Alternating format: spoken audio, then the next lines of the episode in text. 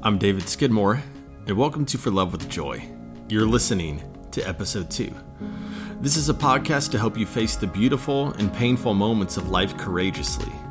If you're feeling tired of veneer vulnerability, the addiction to hurry, and the constant clamoring for more, this podcast is intentionally designed to help you take the simple path of living for love with joy. Today's episode includes a story, a prayer, and a simple step you can take down the path of living for love with joy. Let's go there now.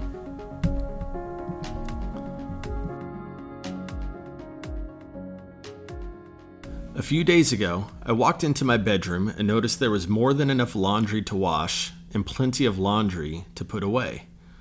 It seems like just a few months ago, I was stepping into a minimalist pursuit of less, only to find myself eight months later with more. Where did all this come from? I mumble out loud. You've got to get a hold of yourself, man. Why are you still buying stuff? I know why I buy new clothes. I know why I like new things. There's this elusive idea I'm chasing that I'm going to be happy when I get this next thing. Then I walk into my friend's coffee shop and buy a hoodie to support them. I buy a t shirt to support that other friend's nonprofit. Then they give us a t shirt for that cause I'm helping with. But since none of those fit quite right now, I find my way to a space where I can find more. Money can't buy you happiness, they say. I smile at them and under my breath say, Money can buy a lot of stuff that makes me happy as I walk away. Yet now I have more. When I think of the most lighthearted, enjoyable moments of my life, well, they aren't found when I'm getting more things. These moments reveal something else about me. The more I have, the more I'm focused on what I have. When I have less, I'm focused on something else altogether. Yet now I have more. When I think of the most lighthearted, enjoyable moments, well, they aren't found when I'm getting more things. These moments reveal something else about me. The more I have, the more I'm focused on what I have. When I have less, I'm focused on something else altogether. Others. It's kind of a crazy thought today. When life gets noisy, it's usually because the harmonious sounds have been drowned out by the million person audience shouting the words to this new song Me, mine, I. I want more. Give me more. I need more. Me, mine, I. There are no harmonies. We're all just shouting the sound of the modern day anthem. I don't think this is a modern thought, though. It's more the ancient sound of excess, the angry mob within wanting what we want when we want it. Recently, I've rediscovered an essential to combating living in the frenzy inspired modern day anthem. A different way from the pseudo reality I slip into, where I believe in a world that actually revolves around me. I believe I've discovered a better path for life going forward. To combat the obsession of self, there are three words I'd like to share. I'll begin with one of the words, then I'll share the other two words. The first word receive. I think the reason we're chasing happiness, buying in excess, and constantly filling our lives with more is simply because we're unwilling to believe that we can actually experience something better in life. When acquisition is our path to happiness, we will never experience the best side of goodness. Receive. To receive something, you must have space to hold it. It's like trying to hand a gift to a seven year old who is holding the Tonka trucks, the foam airplane, and the electric train they just got for Christmas. You might be able to hook the little gift bag on their index finger, but they can't possibly receive the gift. They can't open the bag. Their arms are too full with everything else. It's difficult to receive anything when we're overwhelmed by excess holding on to more gives us less room to receive. Jesus often talked about the kingdom of heaven and eternal life. Truly, I tell you, anyone who will not receive the kingdom of God like a little child will never enter it. Mark 10:15. The kingdom of God is not just something you enter. The The kingdom of God is something you receive. My sheep listen to my voice. I know them, and they follow me. I give them eternal life, and they shall never perish. No one will snatch them out of my hand. John 10, 27 through 28. Eternal life is a gift we receive. Eternal life is not just then, but it is in the here and now. Jesus defines eternal life like this Now, this is eternal life, that they know you, the only true God, and Jesus Christ, whom you have sent. John 17, 3. Knowing God is eternal life. Knowing Jesus is eternal life. Maybe our lives are too noisy, too busy, and have too much to receive not just the gift of eternal life, but also the reality here and now of eternal life. Knowing Jesus, knowing His voice, receiving what He says to us, receiving His love, receiving Him. If receiving is the first word that combats all the noise, the question is what will give us the ability to receive? How do we create space to receive? What is our first step in receiving? This takes us to the two words that unlock the opportunity for us to receive. The two words. Let's talk about the two words that make receiving possible. But first, I must say, this is my favorite time of the year. I know everyone has a favorite time, but this is mine. The autumn. The temperatures begin to drop and the leaves begin to change. I cross the boulevard on Robinson and walk under the trees in my neighborhood. I walk through the crisp air, making my way through Mesta Park, leaves crunching under my feet. The trees are reminding me of something God breathed into the universe. The one constant you and I can expect is change. No matter how hard we try to keep things as they are, life is constantly evolving before us. It is in the autumn that the trees put on their most beautiful display as leaves change color. Then the trees begin to let go of their leaves. It is as if the trees are going through a beautiful experience, showing their best version of life as leaves change into brilliant colors of red, brown, orange, and yellow, and then fade in a slow and beautiful death. About six months from now, new leaves will bud, and the neighborhood will be green again.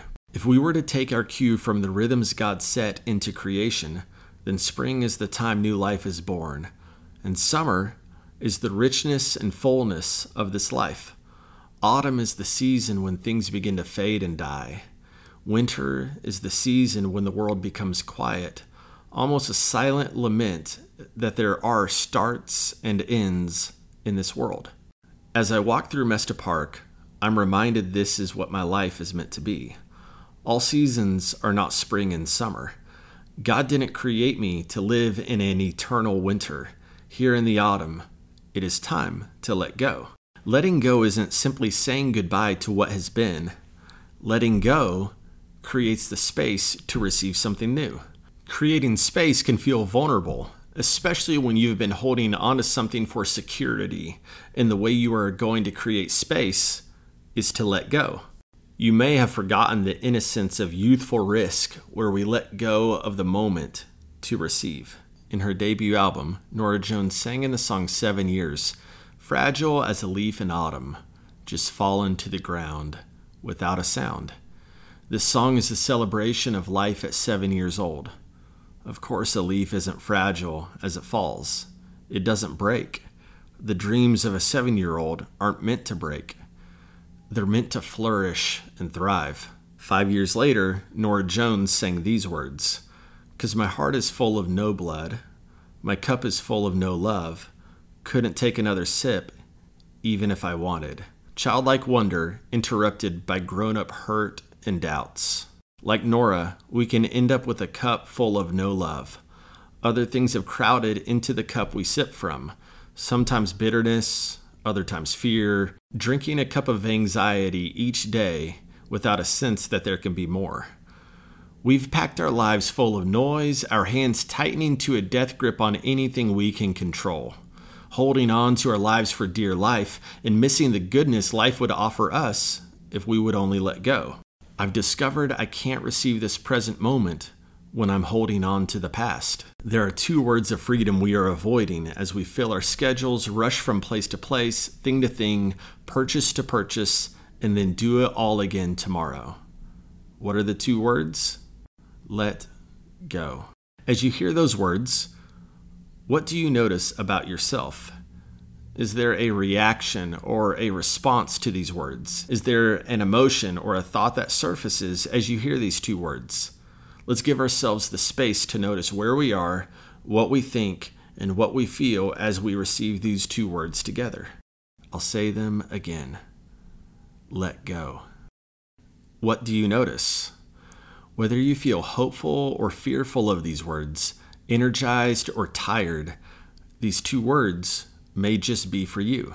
Letting go creates the space to receive something new. Maybe this is an invitation to let go of some possessions like clothes or furniture. This could be your time to let go of bitterness, comparison, regret, or shame. You might be wrestling with whether or not you should let go of trying to control someone, or maybe letting go of a toxic relationship. You might even be letting go of the security you have with your current job. The exchange. Here's the good news about letting go when you let go with God. A lot of us grew up with the sight of God that only focused on our role of sacrificing ourselves to Him.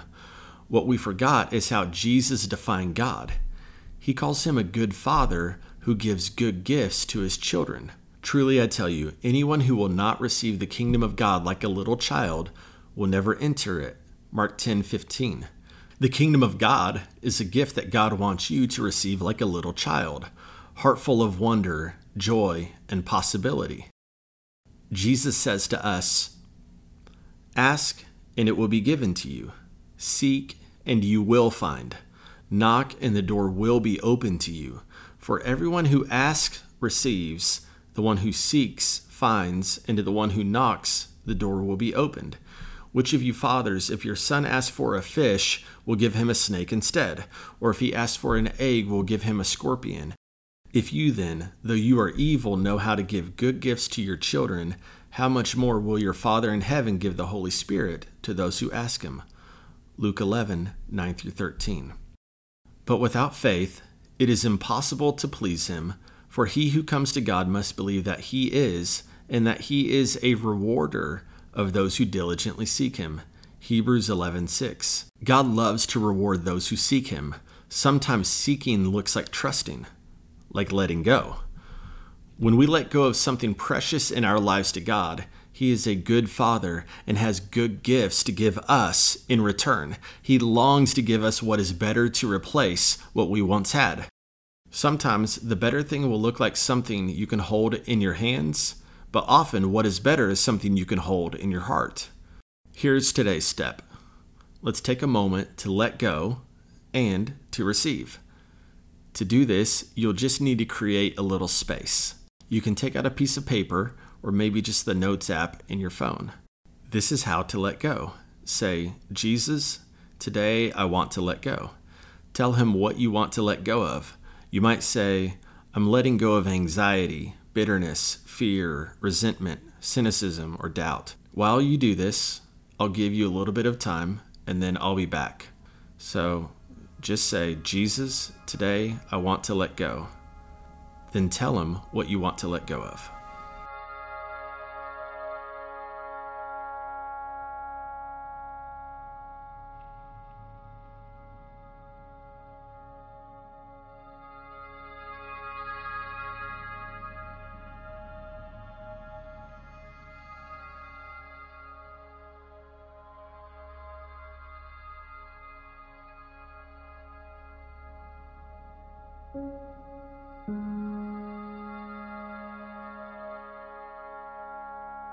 So that's one step forward in letting go. And letting go is as simple as that. Now we're going to ask him a question together. Just say, Jesus, today I've let go of some things. What would you like to give me in exchange? And after you ask him, write down whatever he says to you. Ready? Let's ask him together. Jesus, today I've let go of some things.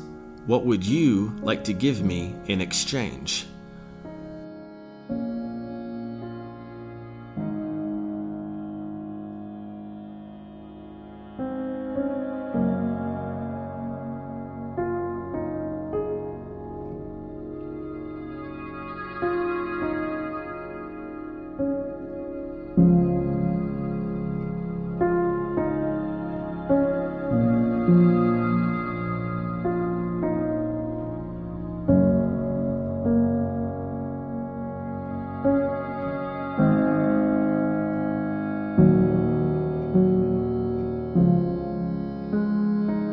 Now remember, if it's from Jesus, then it's going to sound like the fruit that comes from him. That's love, joy, peace, patience, kindness, goodness, faithfulness, gentleness, and self control.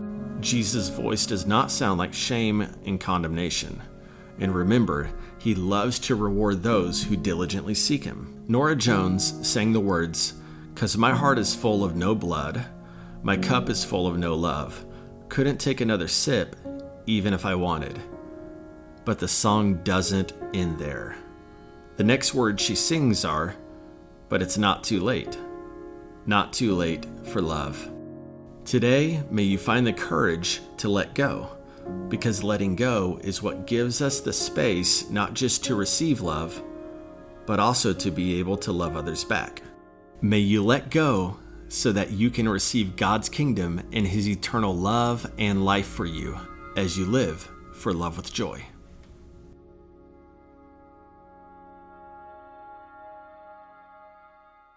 Thank you for joining me today for episode two of the For Love with Joy podcast. Would you take a moment to subscribe to this podcast? And I would be honored if you would rate it, review it, and share it with a friend. If you would like to download the manuscript of today's episode, you can do that at forlovewithjoy.com, where you will also find some comfy sweatshirts and hoodies. You can follow stories of people living for love with joy on Instagram at For Love with Joy. And if you'd like to connect with me, you can find me at I'm David Skidmore on Instagram. Thank you for joining me on the journey of living for love with joy.